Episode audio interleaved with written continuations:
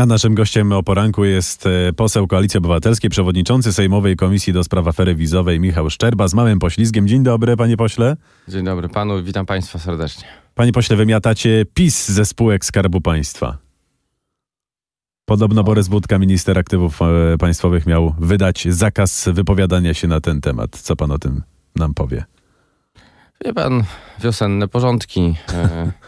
Po 8 latach niegospodarności, po 8 latach traktowania państwa jak łup polityczny, dojenia ich na maksa i również wyprzedaży majątku narodowego, czego przykładem jest chociażby Lotos i Rafineria Gdańska, no trzeba zrobić te pierwsze porządki, bo nie może być tak, że spółki Skarbu Państwa jak Orlen zajmują się skupowaniem prasy regionalnej, portali internetowych, propagandą partyjną, do czego nie mają żadnych kompetencji, a nie zajmują się właściwym dbaniem o powierzony im majątek. I dzisiaj, jeżeli słyszę, że Daniel Obajtek ma być kandydatem do Parlamentu Europejskiego, to sobie myślę, on na pewno nie chce być europarlamentarzystą, on chce po prostu mieć immunitet. I to jest chyba, to będzie jeden z przykładów polityków, prezesów, którzy po prostu będą w tej chwili tą swoją odpowiedzialność próbowali gdzieś tam schować. A to prawda, że Borys Budka wydał taki zakaz, czy właściwie nakaz takiej wstrzemięźliwości wypowiadania się w tym temacie? Ja mam wolny mandat, jestem wolnym człowiekiem. Borys Budka jest świetnym ministrem i bardzo sympatycznym człowiekiem, ale do mnie taki przekaz nie dotarł, więc ja po prostu może się pan jeszcze przekona. Mówię to, co myślę i to robię od lat. A wszyscy, którzy byli zatrudniani w czasach Zjednoczonej Prawicy, muszą czuć się zagrożeni? Nie, panie redaktorze, nie muszą się czuć zagrożeni ci, którzy zachowywali się przyzwoicie. Nie muszą się czuć zagrożeni ci, którzy wtedy, kiedy były wobec nich kierowane groźby, kiedy były kierowane oczekiwania, żądania, tak na przykład jak w aferze wizowej, wtedy, kiedy próbowano tylnym przejściem, tylnymi drzwiami wpuszczać setki, tysiące, może nawet dziesiątki tysięcy ludzi, mówili nie, my mamy procedury, my mamy prawo, my mamy interes bezpieczeństwa, żeby każda osoba była zweryfikowana, a żaden minister nie będzie nam wydawał w tym zakresie politycznej decyzji tylko po to, żeby jego najbliższy współpracownik mógł zarabiać dziesiątki, setki, a może i miliony złotych. Wie pan, bo jest też pytanie, kto zastąpi tych ludzi, których wymieciecie z spółek Skarbu Państwa? I konkretnie pytanie jest takie, czy za chwilę, wie pan, nie znajdziemy żadnej ciotki, brata, teściowej posłów dzisiejszej koalicji rządzącej? Panie doktorze, na rynku jest mnóstwo fantastycznych menadżerów. To, co się działo przez ostatnie 8 lat, to jest oczywiście patologia. To jest również takie, powiedziałbym, niszczenie równego dostępu do stanowisk publicznych, bo to nie kompetencje decydowały, tylko właśnie te ciotki, ci wujkowie, ten Joachim Brudziński, cześć wujku, a może będę w Tauronie, a może będę tu, a może będę tam.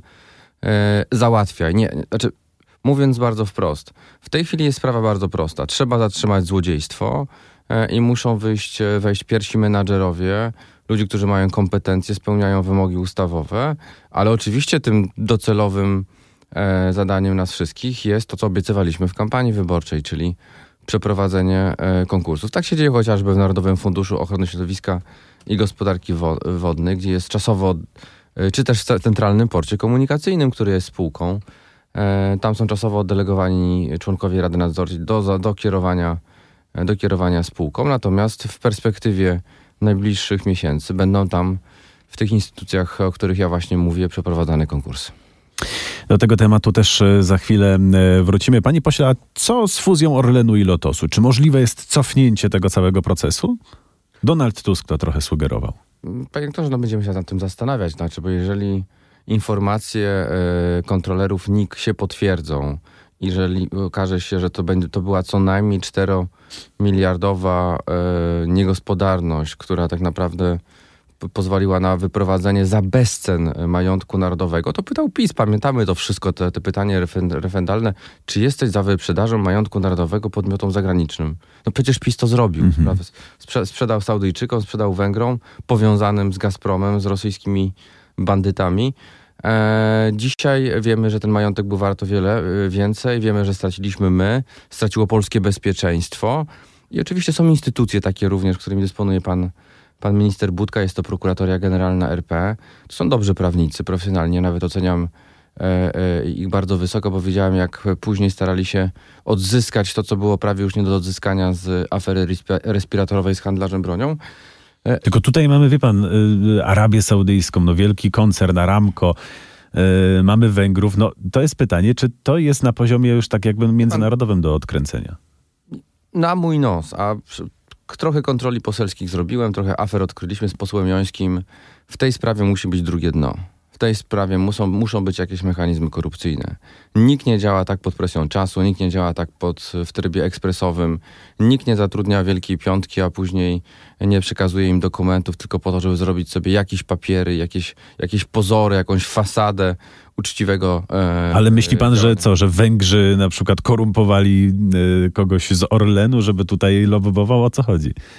Panie redaktorze, musi pan nam trochę rozjaśnić. Panie redaktorze, prezes MOL-a, tej węgierskiej spółki powiązanej z Gazpromem, współpracującej na co dzień z rosyjskimi zbrodniarzami, był już oskarżony o korupcję, był oskarżony o przekazywanie korzyści. Wiemy, jak to wszystko funkcjonowało. Naprawdę, wielka rola również dla służb specjalnych, dla koordynatora Tomasza Simoniaka, żeby te wszystkie aspekty, również tych, którzy odsuwali służby od monitorowania na tej sprawy, od patrzenia tym ludziom na ręce, wyjaśnić. To się należy Polkom i Polakom, to się należy nam wszystkim. Panie pośle, będzie komisja śledcza dotycząca tej fuzji? To są decyzje zawsze polityczne. Na ile my jesteśmy w tej chwili jako państwo w stanie przedstawić wszelkie okoliczności, na ile jesteśmy my w stanie ustalić stan faktyczny, mam wrażenie, że każdy temat tak naprawdę jest potencjalnym tematem na komisję śledczą, ale w tej sprawie, jeżeli zostanie przywrócona sprawczość nad spółką, jeżeli my pozwolimy na to, żeby kontrolerzy NIK-u, nie tak jak w przypadku usług sponsoringowych, marketingowych czy darowizn, mogli wejść i skontrolować Orlen i wszystkie te ich satelity, jeżeli służby dokładnie prześledzą raporty działania, być może są zapisy kontroli operacyjnych, jeżeli były w tej sprawie prowadzone, to wydaje mi się, że mamy instrumenty do tego, żeby tę kwestię wyjaśnić. Mhm. A czy afera zbożowa również zasłużyła na Sejmową Komisję? Wczoraj u nas Krzysztof Paszyk zgłaszał taki postulat.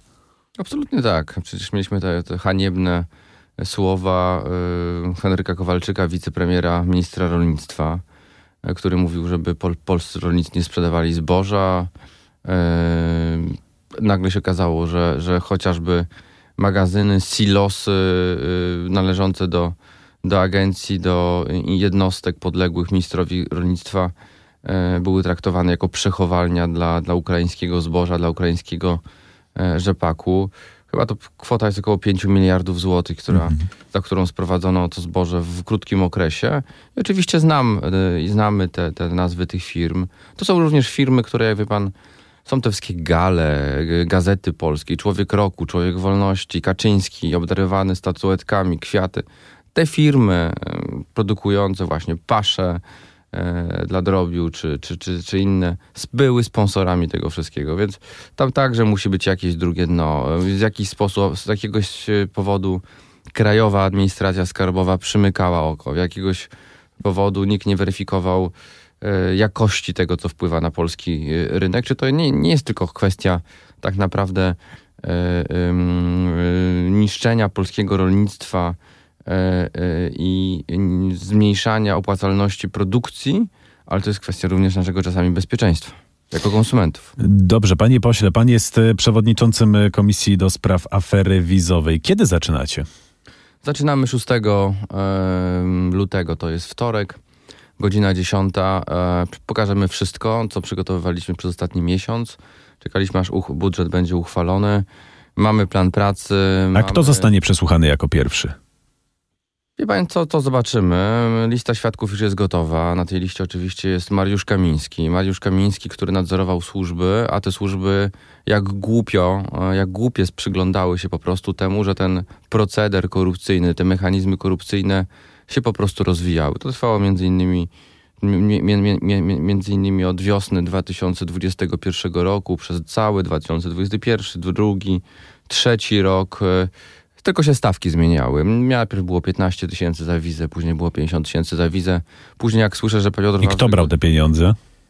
Brali ludzie, którzy byli w otoczeniu, najbliższym otoczeniu kierownictwa PiS-u i kierownictwa Ministerstwa Spraw Zagranicznych. Wie pan, i to jest kwestia wyjaśnienia, jak to się dzieje, kiedy te łapówki są wręczane, kiedy te akcje są prowadzone również przez służby i nagle są ucinane te wszystkie akcje, żeby być może te pieniądze nie dotarły do tych, którzy byli tymi ostatecznymi, jak to się mówi, beneficjentami tego. A jaką rolę miał Piotr Wawrzyk w tej całej sprawie? A to wyjaśnijmy, wie pan, ja też nie mogę przesądzać w tej chwili, nie mogę za bardzo nawet komentować tej sprawy. Bo... A zostanie przesłuchany również w pierwszej kolejności? Tak, jest na krótkiej liście tych nazwisk, które będą przesłuchane. Oczywiście minister Mariusz Kamiński. No, może dobrze, że jest poza więzieniem, nie będziemy musieli jechać do Radomia. Natomiast oczywiście Zbigniew Rau, który kompletnie rozłożył Ministerstwo Spraw Zagranicznych, nie nadzorował tego ministerstwa, ba w swoim okręgu wyborczym w Łodzi tworzył Centrum Decyzji Wizowej, które jeszcze miało bardziej rozregulować. Panie pośle, a myśli pan, że minister Rau nie wiedział? Czy jakby jego rola tutaj wynikała, polegała na tym, że właśnie nie wiedział, nie nadzorował tego ministerstwa na tyle dobrze, żeby ewentualnie zareagować? Panie dyrektorze, może powiem coś, co jest moją osobistą opinią. Wszyscy wiedzieli. Mhm. Wszyscy wiedzieli. I wszystko mają nagrane służby specjalne. I my dostaniemy dostęp do akt prokuratorskich, 120 tomów, to są, wie pan, jakby tak, teraz jestem w studio, jakby całe to studio wystawy, tak powiem, zastawić kartonami dokumentów, ale oprócz tego są informacje niejawne, do których również jako posłowie mamy dostęp. I... No pan też mówi, że skala afery wizowej jest o wiele większa niż donosiły o tym media. Absolutnie tak, bo to nie jest, my to bardzo pokażemy również konkretnie na przykładach, to nie jest afera Wawrzyka, to nie jest afera, tylko ten wątek, który bada prokuratura, której działanie też przyspieszyło dopiero wtedy, kiedy powstała komisja śledcza, bo przecież pamiętajmy, że przez długie miesiące tylko 8 osób miało zarzuty. Nagle się pojawia Piotr Wawrzyk, który jakby do tej grupy miał być niezaliczony, więc to są różne inne wątki, o których będziemy mówić. To jest również ta informacja, o której także komunikowało Ministerstwo Spraw Zagranicznych, czyli Polska Agencja Handlu i Inwestycji, która uruchomiła taki specjalny program, on się nazywał Polish Harbor. Okazało się, że właśnie przez ten program, przez ten system szybkiego przyznawania wiz obcokrajowcom wchodzili ludzie, którzy być może mogli nawet stanowić zagrożenie naszego bezpieczeństwa. No właśnie, bo pan też właśnie mówił o tym zagrożeniu bezpieczeństwa. Jakby pan mógł trochę rozjaśnić, bo to też do nas docierały maile w tej sprawie, aby o to dopytać. Panie redaktorze, ta sprawa jest bardzo prosta. Znaczy, na początku uruchomiono mechanizm, żeby po tym, jak Łukaszenko sfałszował wybory, jak ludzie zaczęli uciekać, Białoruś miała świetnych informatyków, stworzono dla nich taki kanał, powiedział, że mogli szybko otrzymywać wizę, wjeżdżać na teren Polski, zostawiać tutaj, pracować, otwierać firmy, kontynuować działalność, a później ten program rozszerzano, wie pan, takie kraje jak Rosja, naprawdę, takie kraje jak Rosja. I okazywało się, że ci ludzie nie byli weryfikowani. I okazało się, że w gronie tych ludzi mogli być też osoby, które stanowiły bezpośrednie zagrożenie dla nas wszystkich. Czyli rozumiem, że mogliśmy tu wpuścić jakąś agenturę rosyjską. To pan powiedział, a ja to potwierdzę. W pracach komisji. No dobrze, panie pośle.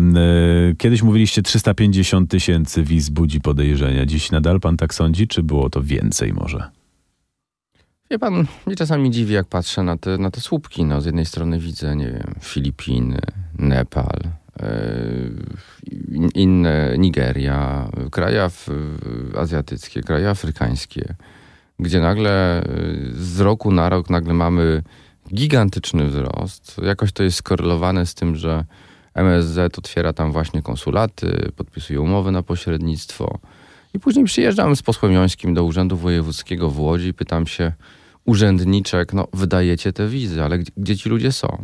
Nie przyjeżdżają. Wydaliśmy, nie przyjeżdżają, gdzieś pojechali, gdzie indziej i tak dalej.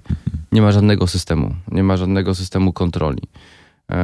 Wszystkie te urzędy wojewódzkie zapisy obsiadły różnymi spółkami, pośrednikami, uczelniami, które wydawały za zaproszenia, tak powiem, na które było wystawiane to wszystko. No i do tego dochodziło ręczne sterowanie. Ręczne sterowanie, które było łamaniem wprost i niedopełnieniem obowiązków, przekraczaniem uprawnień. W tej sprawie państwo zobaczycie tak zwanych good guys, czyli dobrych urzędników, i bad guys, czyli tych, którzy po prostu dla podwyżki, dla premii, dla kariery byli w stanie wykonywać każde najbardziej podłe i przestępcze polecenie swojego przełożonego. To mówi pan, że 6 lutego pan startuje. No, zapowiedź jest niesamowita, powiem szczerze. Zobaczymy. Panie pośle, zmienimy na chwilę temat. Dlaczego zostawiliście Lewicę na pastwę losu w wyborach samorządowych? Koalicjanci mówią nam, że są zaskoczeni takim rozwiązaniem. Panie redaktorze, jak pan mnie pyta o zdanie, a jestem człowiekiem wolnym, jak powiedziałem na początku, ja byłem zwolennikiem pójścia koalicją 15 października. Uważam, że w tym momencie moglibyśmy osiągnąć wynik, nie wiem, 60%. No właśnie. Może nawet więcej. Kwestia tego, czy będziemy w stanie zbudować koalicję sejmikową, byłaby oczywista. Natomiast, jak mówię, to są sytuacje zawsze jakichś wyborów, tak? I też analizowania tego, czego oczekuje elektorat, analizowania tego, jaka może być efektywność pójścia w takiej koalicji, w innej koalicji. My mamy swoich kandydatów na prezydentów miast i ja sobie nie wyobrażam czegoś takiego, że ktoś powie, nie, dobra, będziemy w koalicji, ale przeciwko Rafałowi Trzaskowskiemu, który jest naszym prezydentem, naszą twarzą, świetnym gospodarzem mojego miasta, Warszawy, którego kochają warszawiacy i robi bardzo, bardzo dużo i dla infrastruktury, dla kultury. Walczymy w tej chwili z Rafałem Trzaskowskim u Bartłomieja Sienkiewicza o pieniądze na Sinfonię Warszawia, które minister Gliński na to centrum muzyki na Grochowskiej, na Pradze, warszawskiej Pradze po prostu blokował. Jak można wobec takiej osoby mówić, zbudujemy koalicję, a jednocześnie wystawimy swojego kandydata? No to się w głowie nie mieści. Ja uważam po prostu, że wyborca musi mieć w tej sprawie jasność. Panie pośle, na koniec mamy też jeszcze kilka pytań od słuchaczy. Poproszę o takie w miarę szybkie odpowiedzi, bo jest ich kilka, może żeby każdy otrzymał odpowiedzi. Co z mrożeniem cen energii? Czy będzie miał pan odwagę powiedzieć ludziom, że od połowy roku koniec z tym? Tak brzmi pytanie. Nie, my zrobiliśmy taki okres przejściowy, półroczny. Ceny energii są zamrożone na poziomie... I po tym okresie zostanie to... Będzie analiza, to mówił o tym minister Domański, minister finansów, że będzie po prostu przegląd, będzie zobaczenie, będzie sprawdzenie, na ile te mechanizmy pomocy dla gospodarstw domowych, dla samorządu, dla firm mają być utrzymane i w jakiej skali mają utrzymane. Czyli w tym momencie jeszcze tej decyzji nie ma. Nie ma tych decyzji, jest w tej chwili pomoc, którą obiecywaliśmy w 100 konkretach. Drugie pytanie. Dlaczego akurat branża beauty dostała obniżkę VAT z 23 do 8%? Czy coś pan wie na ten temat? No przecież to był temat naszej konwencji programowej w Tarnowie. To był jeden ze 100 konkretów. To było, nie będę pojęcia, że jest branża, która po prostu jest, jeśli chodzi o podatkowanie, inaczej traktowana niż tożsame. I naprawdę to są ciężko pracujący ludzie, których nadmierne obciążenia podatkowe naprawdę niszczyły. Jak pan sądzi, kiedy przed Komisją do Spraw Wyborów Kopertowych stanie Małgorzata Kidawa-Błońska, Rafał Trzaskowski i Borys Budka? Nie staną. Krótko, nie staną. Bo nie mają żadnej roli w tym bezprawnym procederze organizacji wyborów za PKW, organizacji wyborów bez podstawy prawnej. Oni byli kandydatami na różnych etapach. Tam zdaje się, że któryś z polityków PiS ich oskarżał o to, że przyczynili się do tego, że się nie udało. Dwie narracje. Jedną narrację wymyślili, że za przesunięcie wyborów odpowiada kandydatka Platformy Obywatelskiej. W przypadku afery wizowej twierdził Kaczyński, że to nawet nie jest aferka. W tej chwili się okazuje, że to się zrobi z tego gigantyczna afera, która zagroziła naszemu bezpieczeństwu, a na pewno naruszyła nasz wizerunek. O tym wizerunku Polski po aferze wizowej też będziemy w komisji rozmawiać. Panie pośle, jeszcze pytanie. Jak to jest, że ani poprzednia władza, ani obecna nie jest w stanie zrobić nic z Taleksportem, który balansuje na pograniczu absurdu w kwestii podwyżek na 52 płatnych kilometrach A4? Dzisiaj jest kolejna zapowiedź podwyżki, czy tam wniosek do Generalnej Dyrekcji. Myślę, że to będzie przedmiotem uważności, ale też konkretnych działań ministra infrastruktury. Ja trzymam kciuki za Dariusza Klimczaka, to jest świetny młody minister i te sprawy trzeba będzie po kolei wyjaśniać i po kolei również rozwiązywać. No, to nie jest tak, że można w ciągu miesiąca, dwóch naprawiać rzeczy, czy tak powiem, które były zastane. No to jest chyba zabetonowany temat, tak mi się wydaje. Jeszcze już może ostatnie pytanie. Kiedy zostaną wymienieni dyrektorzy Narodowego Funduszu Ochrony Środowiska i Gospodarki Wodnej? Tutaj pan coś wspominał na początku tej rozmowy, zdaje się, tak? Że nastąpi... No tak, przede wszystkim mieliśmy do czynienia z tą sytuacją, gdzie de facto te wojewódzkie fundusze też, bo rozumiem, że o to pan pyta, zostały po prostu scentralizowane, odebrano tak naprawdę władztwo samorządu województwa nad nimi. W tej chwili mamy